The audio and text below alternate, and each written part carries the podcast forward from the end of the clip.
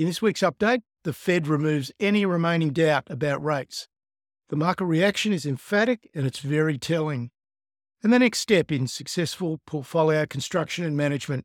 My name's Garry Davis. As always, this is general advice only, and please remember to like and subscribe to the video. Over the last couple of weeks, I've been working through a process of successful investing.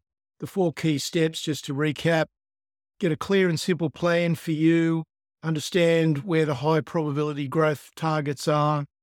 Thirdly, develop an entry and management plan that works for you, and that's what we're going to address uh, this morning. And finally, uh, stay the journey. Don't jump at shadows. Don't be put off by um, short-term events or um, you know a shift in consensus thinking that's that's just not reacting to the wrong things. So they're the four key elements that I believe are involved in successful investing. So let's look at the third one, which is the entry and management plan that is suitable for you. And everyone, to a degree, is different in this respect. So there is no, um, you know, one cookie cutter kind of solution. It's it's a matter of tailoring tailoring it for yourself. And and the reality is that uh, just about everybody needs some sort of help with that. Now, there can be different plans for different stocks. In fact, that you know that's probably going to be the norm for most people. Um, you don't have to have one plan that applies to everything. But the important thing is just to be clear about what that uh, different plan is for different stocks. Importantly, to document it. And then, unless circumstances change dramatically, then stick to it. Don't be put off by, by short term events. So, some of the aspects to consider what is your purpose? Is this a long term investment or is this a shorter or medium term trade, um, which is perhaps more technically driven? The first one being a bit more fundamentally driven. So, you know, what is your purpose? For other people, the purpose might be um, for dividends and long term dividend growth. And, um, and nothing wrong with that as long as you don't get caught in a dividend trap. Are you going to buy these investments in a single a single purchase or is it going to be a multi-purchase strategy? Again all these things can be um, decided in advance and in fact must be decided in advance. There's no point in in um, in changing the purpose uh, along the way. What is the total weighting that you are targeting for that particular stock and if you are buying in um, in a multi-entry uh, technique, then what are the partial weightings as well? Again, everything uh, is decided in advance. What do the entry triggers look like? There's there's several entry triggers that um, that lead to highly probable outcomes. What are what are the ones that you're using? What are you looking for? What are the profit taking triggers, or the triggers to in fact get out because the investment hasn't worked out. What are they? What do they look like? All very important things. And let me show you some examples just to illustrate. And these aren't recommendations at all. These are just e- examples of what I'm talking about. Um, firstly, let's look at a stock um, AD8 or Audinate Group. It's a quality long term growth investment when you look at it from a fundamental point of view and has been for quite some time. It has a near monopoly on the audiovisual industry and uh, and should be a good long term investment. However, as with all investments, they get um, too expensive at times, and um, and it's just had um, a very very substantial move to the upside of about sixty percent. So this is this is probably not one that you'd want to be buying now. The entry triggers. If you're looking for a significant retracement, which is always good technique, and I've indicated a couple of points here where there were uh, a significant retracement, or there was significant retracement here, and again here. Um, do you require reversal confirmation? So once are you looking for the the price action to actually show you that you've reached a base and you've turned up, or are you just perhaps working off technical support? Um, and not really needing the, the reversal confirmation. Or alternatively, some people might be looking at buying into a, a breakout. There is you know, a technique called buying new 52 week highs, which has some validity. I'm a bit skeptical about it in in um, in certain market conditions, but it certainly has some validity. Um, so, you know, these are all the decisions that could be made in advance. Now, when it comes to profit taking, in my view, in long term investments, trailing stops are useless because if it's a long term investment, your trailing stop has to be fairly wide. Otherwise, you're going to get knocked out prematurely by just, you know, any old random uh, price movement. And if you are running a wide stop loss in a long term investment, then often, in my experience, when you uh, when you've had a significant retracement, it's not the it's not the time to be selling; it's the time to be buying. So trailing stops are useless in my view. Uh, there are far better techniques that uh, that we've been employing that uh, that get you out much much earlier. Um, so again, just clarity around purpose. Um, is your purpose to to participate in the long term growth of the company and not react to short term events? So that is the purpose, and it's quite clear. Um, but then you can get the situation where what if what if the company is truly a world class, highest quality company, but the growth in earnings and therefore the growth in the share price is just not enough to meet your performance hurdles. So let me show you um, a stock that everyone is familiar with, and that's CSL. Now, CSL, great company, but the long term uh, returns are they're okay, but they don't shoot the lights out. And so they may not meet the performance hurdles that you have. And in and in um, the Insiders Club, that is the case. However, that doesn't mean there isn't an opportunity. If we look at the meaningful corrections in CSL, correction number one here was a retracement of 25%. And following that, the stock, after that retracement, the stock went on to make a 150% plus advance in the next 21 months. Move on to the second point. We got a 26% retracement at point two, which was um, 2018 down to um, down to September to, to November 2018, 26% retracement, followed by a 98% advance in 16 months. Now we're we're at point three at the moment. We had a 27% retracement, and now we've had a very nice reversal, uh, and um, and it's all looking, um, you know, it's all looking pretty good. Um, so rather than being in see a stock like CSL for the very long term and getting you know perhaps a mediocre return, there are there are ways to participate in stocks of this quality and get a much better return but again, it just gets down to being organized and being clear about your purpose and clear about your plan. Third one I want to have a look at. Let's say you've identified a quality long term achiever. This is a stock called Goodman Group that ticks all the fundamental boxes, which this stock has done for quite some time. But it's expensive. And a lot of the time, it's expensive. So it goes on the watch list from my perspective. We're waiting for a changed environment. That might take six months, a year, two years. But eventually, a much better opportunity will come along.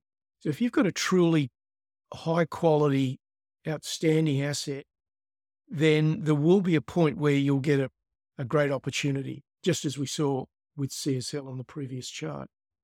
So if we look at, there's a couple of entry points here we had a very significant advance, and then we got a quite a significant retracement from nearly $27 down to about 17.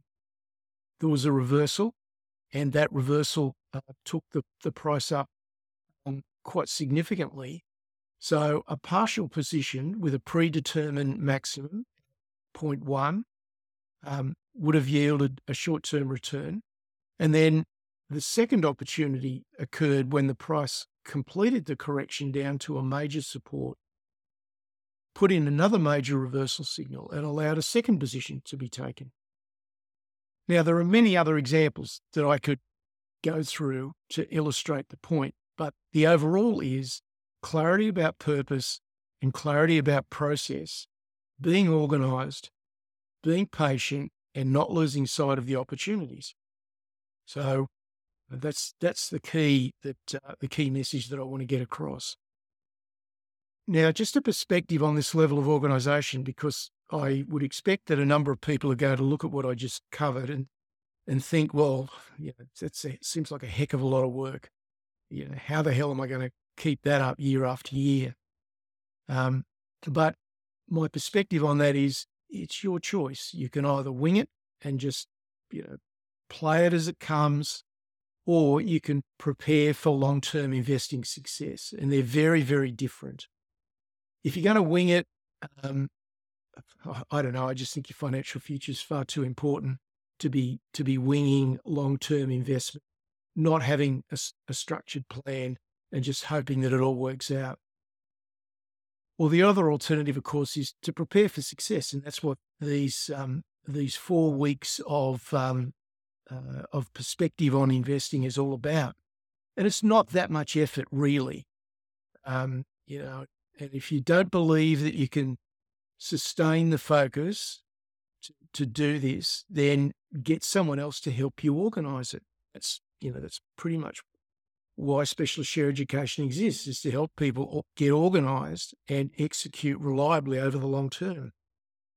And whenever anyone's honest enough to say that they balk at paying someone to help them with this. I just shake my head in disbelief at the false economy of it. It really is crazy. And just consider this. And this is, you know, this is not making any claims to any performance, but just some mathematics to, to make the point. If you start with $100,000 and you're getting a 10% return per annum, then after 10 years, you're going to be at 259,000. But if you're getting a 20% return, then that's going to be 619,000. The point is that just a minor improvement in your long-term return makes an enormous amount of difference to your long-term wealth.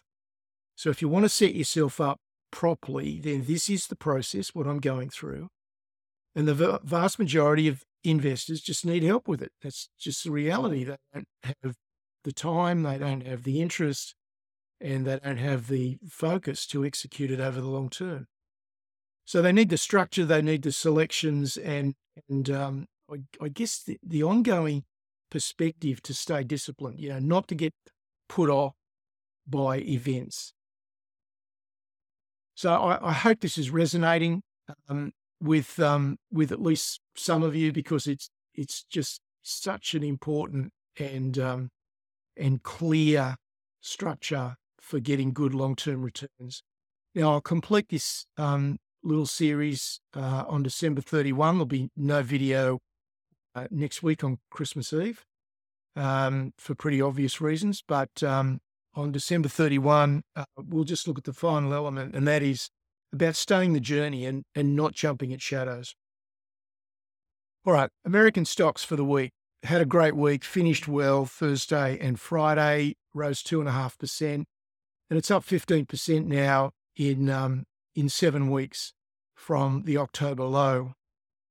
Of course, we've got all the usual suspects. We've got the, you know, the big Magnificent Seven, as they're now called, um, leading the way, but uh, the breadth is uh, is enormous, uh, all the way down to uh, the small caps, as we'll see in a minute. So this has been a very, very impressive rally. Um, the US dollar index was off uh, a little bit again, 102.59. Now that the Fed has made it pretty clear that it's highly unlikely we're going to get any more rate rises. It would need a, a reversal in the current trends we're seeing in inflation uh, and the economy. Um, so they've made that pretty clear. And they've also put on the table that it's likely that we'll see three rate cuts in 2024. And this was just music to the market's ears. As a result, the US dollar, um, US dollar sold down a bit and the yield is down to um, 3.91. The VIX still steady at 12 and a bit, so that's uh, that's pretty low. And the 10-year, two-year spread, though, in the bond market is still negative, still negative 0.52. So the bond market hasn't sort of given up yet on um, on a worsening economic situation. Let's go and look at uh, let's go and look at some charts. So we'll start with um, in fact let's start with the with the S and P. So this is the S and P on a daily. This was the bottom on October 27, um, and you know I've been talking about this ever every Sunday since. It's pretty much just gone up almost in a straight line. Yes, it's overbought now, but um, there's a lot of dynamics that are still working in favour of pushing the um, the index up higher. So that's on a daily chart. Let's just look at it on a weekly. So we're getting up close towards these uh, all-time highs, which were in um, a January uh, January of 2022. So we're not very far off that. The all-time high was just on 4,800. We closed at 4,720. So only another 80 points to those uh, all-time highs. So this has been uh, a pretty meteoric rise. Let's look at uh, within the market. This is semiconductors versus the S&P. And again, I've been calling this every step of the way since we saw the the bottom. I think it was around about here um, the start of 2023, the end of 2022, when I started talking about the, the fact that the, the market was changing. You know, you only had to look at semiconductors, look at uh, XLK. There was plenty of evidence. Now, that doesn't mean that 2023 was easy because it wasn't. It was very hard. And it was very hard because a lot of the market was actually in a bear market, and particularly small caps and particularly small cap mining stocks. So hmm. 2023 was very tough, but the reversal in the index was pretty obvious if you knew what to look for. Or let me put that another way. The reversal in the in the smart money flows was pretty obvious if you knew what to look for. And that's what all these charts are about. It's it's not just looking at the index, it's showing you where the smart money is going. So that's semiconductors versus the S&P, and it, just looks um, very, very strong. This is the Nasdaq versus the S&P, same story. You know, very, um, very, very similar chart. So the market has been backing. The point is, the market has been backing the more aggressive sectors of the market in preference to the more defensive sectors, and it's been doing it all year. But it's been doing it at the at the big end of town but we're now seeing that start to filter down. Let's look at the relative comparisons over the last quarter in the US.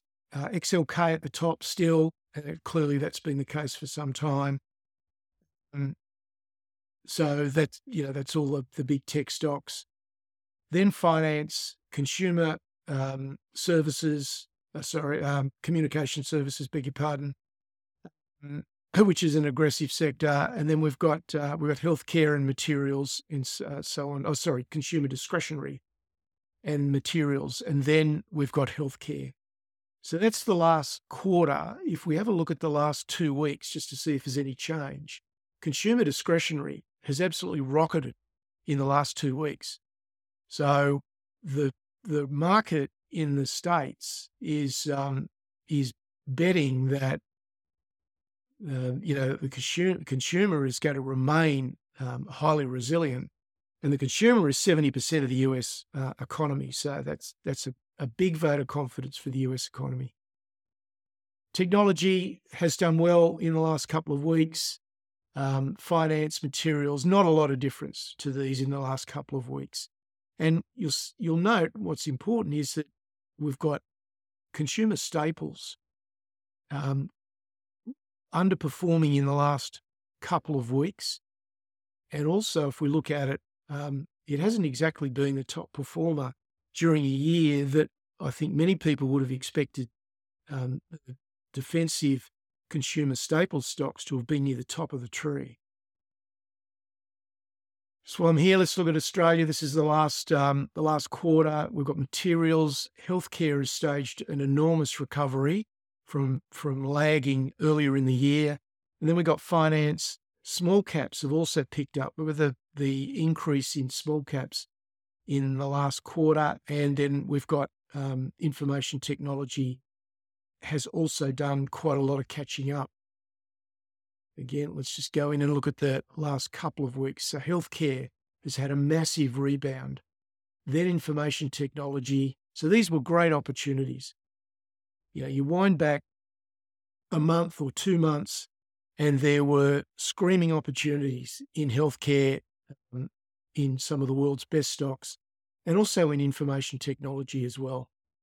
Materials has done well, um, etc. So that's what the individual money flows look like.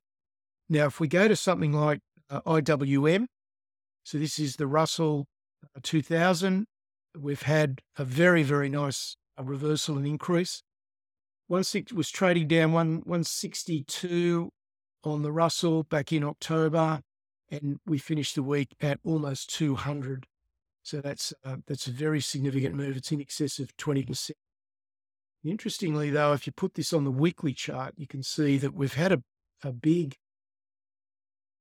we've had a very big um, sideways move here for some time. So you've got to go back to January of of 2022. So that's almost two years of consolidation in the Russell 2000. So the smaller end of uh, of the market. But look at the move just in the last um, the last um, several weeks, and particularly the week just just gone. Now, yes, it pulled back a little bit from the highs, but that's not unusual. But to me, this is this is the strongest move, and it's accompanied by some really good volume. You know, you look at this move here. Yeah, the candles look good, but look at the volumes. Again, this this move up here looked okay for three or four weeks, but lacking volume. Mm, got a little bit better here initially, but not sustained. The volumes went away. But look at this period look at the, the volumes have been sustained and they're still growing. So I fully expect to see the Russell uh, break out and start to get back and, and challenge its its previous highs. And that's very, very positive for the market. Turning now to Aussie stocks, uh, the Aussie dollar, uh, 66.38. Uh, Our market gained 3.8% across the week. Um, and we're finally seeing small caps really building momentum um, and being rewarded for, for just being great growth companies. And also, we're seeing some green shoots in, in lithium, whether it's a short squeeze, although that's not the case generally with the, uh, the early stage developers. But whether it's a short squeeze or whether it's a uh, just a rethink on where the lithium market is going, um, you know, it's hard to tell at this stage. But certainly, um, some improvement in lithium, and I'll have a bit more to say about that shortly. So let's just have a quick look. First of all, just to the um, the currencies. This is uh, the US uh, US dollar. We did get a reversal back up on Friday, but it still wasn't enough for the week. We had significant declines on uh, Wednesday and Thursday. If we look at um, the Australian dollar, pretty much mirrors it as nearly always does, and helped along by the just quite illogical strength in the iron ore price, which is um, which is really quite amazing. So just have a quick look at the ASX 200. So that's been it's been a really good couple of weeks, as you can see, and uh, enormous volumes went through on the ASX 200 uh, to finish off the week. And if we pan back have a look at the big picture. We're still, the, all time highs up here just over 7,600. We closed at 7,440. So we're still 150, 160 points away from, um, from the all time highs. So that's the market setup. Let's look at gold. Gold on a daily basis. Now, this is quite amazing. Mm, and it just shows you how manipulated the gold price is. So, on a single session, and admittedly, part of it was during uh, a, a, a point of lower liquidity, lower activity in the gold market.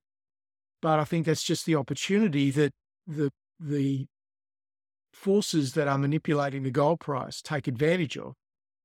So on the 4th of December, we had a high of 2130 and a low of 2020 on the on the one day, $110 range. Now, you know, spare me. What what does that? What, can cause the gold price to fluctuate by $110 in a single 24 hour period without overt manipulation? and you know that's why I'm I've haven't been trusting of the gold price for uh, many years. Now that that abrupt breakout and then failure on the one day was then followed predictably by some more selling. So the speculators who who jumped on this breakout got their fingers burnt, and uh, there was some follow through selling. And then we get another abrupt uh, turnaround uh, last Wednesday with the Fed um, announcements, and um, so that's you know that's where we we finished on the week. If you look at on a weekly chart, and, and whilst this is all unpredictable, have a look at what we've got. Just stand back and look at what we've got. We've got higher lows. So I'm not making a prediction this is going to break out because I really don't trust it. But the fact is, if you're just looking at the chart, we've got a higher low. We've got a higher low. So is it building up? Was was this just the precursor and we are going to get a breakout? I really don't know. But um, it's certainly become very volatile in um, in the gold market. But if we go to GDXJ, which is I think the most relevant global index for for um, gold stocks, it's it's just not it's not the reaction from from the stock market that I that I would have expected, either positive or negative. It's just an, another week of really going nowhere. Okay, so let's just run through that quickly. Um, so gold it finished at 2020, um, but we are forming higher lows. That's that's the key point. Um, lower in Australian dollars again. If you remember, two weeks ago we were up at I think close to 31.50 in Aussie dollars. We've dropped about $100 um, in Aussie, and um, yeah, just a, another sort of nothing week really. Uh, oh, there was one other thing that I wanted to do. Just let's just have a look at the um, the ten year uh, Treasury yield. Just to, let's look at year to date. So there's the year to date on the Treasury yield. So we've returned almost to where we started. so we started the year at around 3.7. Um, we went just over five, and now we've come back down to 3.9. So it really has been a year of, of extraordinary moves, and for the and for the 10-year Treasury yield, that, that's a, a lot of very significant moves. Just while I'm here, let's look at the um, the crude oil price, and again, I'll put this on a year-to-date chart. Just you can get a sense of what the whole thing looks like. So if we had a couple of dips, we got down to 67 and a half, and then another dip down to um, down to 67, and we have been just under 70 reef recently. So 70 ish or just under seems to be the floor price for um, for crude oil, and that's certainly where OPEC, I think, wants to see it somewhere um, between 70 and 80. So that's sort of the long term. And I'll make a comment about that in a minute when we get there. Copper, 3.83. So it, uh, it worked its way a bit higher. Um, and uh, nickel still in the doldrums. 71.8 was um, was where we finished. Um, and, and, as I said, $70 is shaping as that floor price. But I think the long term outlook, given the fact that the usage of oil is not going to go away for decades to come, despite what some people would want to see happen. Um, it's going to be around for decades, and the the severe underinvestment in oil exploration is almost certainly going to mean that supply will not be able to keep up with demand, and so therefore the long term price for crude oil, um, I believe, has got to move higher. Lithium, um, I guess there was more proof during the week of a very erratic speculators market in lithium. This is still a very young, very immature market, and yet stock prices are getting are getting murdered on the basis of um, a market that is just not providing a true reflection of supply and demand. And I think we'll, we will see, we've probably got to wait until February, but when we see the, the actual prices um, achieved by companies like Pilbara Mines, Min Resources, IGO, etc., Allkem, when we see what they're they're actually getting, you know, rather than um, some spot price that may or may not be remotely representative of what's going on in the market, then we'll have a better fix. So, you know, hopefully another six, six, seven, eight weeks, and we'll have a much better fix on this. The fact is, on the information that I have, that EV sales in China are, are on the rise, despite some commentary to the contrary. And I always just keep coming back, you know, because if, if lithium is a long term story, it's it's extremely difficult to trade in and out of at the moment because of the volatility. But as a long term investment uh, avenue, mm, I'm still you know, 100% there. And I just look at the amount of money that's validating that long term future. Just look at the, the billions of dollars that Albemarle, SQM, Allkem, Pilbara Mines, Min Resources, Rio Tinto, moving into uh, into lithium, ExxonMobil moving into um, into lithium brines, and of course Gina Rinehart with Hancock Mining, um, and all of the activities that um, that they've partaken in in the lithium space this year. It's just it's too much money by very astute, very knowledgeable, and very smart people to not be a valid long term future. So uh, that's that's the way that I look at the lithium market, and um, and we've it's probably already started. We have the perfect setup for a short squeeze because Pilbara Mines was the most shorted stock on the ASX. It, was it was being um, priced as it was um, it was going to struggle, uh, you know, big time to to make a dollar. But in fact, even at um, significantly lower levels of spodumene than where we're at at the moment, on spot sales, it's still very profitable.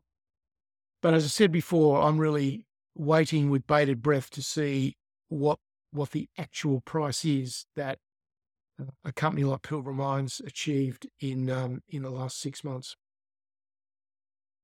All right, there's the spot copper chart. Bit of a tick up, as you can see. I narrowed it down, just come down to the last 60 days in the LME copper warehouse that the copper inventories have come down, so that's helped the price a little. There's a spot nickel chart, still did tick up a little last week, but still struggling with, uh, particularly with what's happening with um, with Indonesia and nickel. And nickel stocks continuing to climb, so that's certainly not helping there. Wrapping it all up, final thoughts. What what can being highly organized deliver you know, is is it worth doing, or or do you just you know do the same old? Well, in my view, significantly better long term returns are on offer. And as a, that little mathematical calculation I did before, it makes a massive difference over periods of 10, 20, 30 years to your long term wealth outcome. It is absolutely massive. So it's worth having. And most investors, you know, I've been working with um, with investors for more than twenty years, and most investors are just not organised, um, or they cannot sustain the focus to execute effectively. It's just the reality, and that's not a criticism. It's just the reality of of where the vast majority of people are at.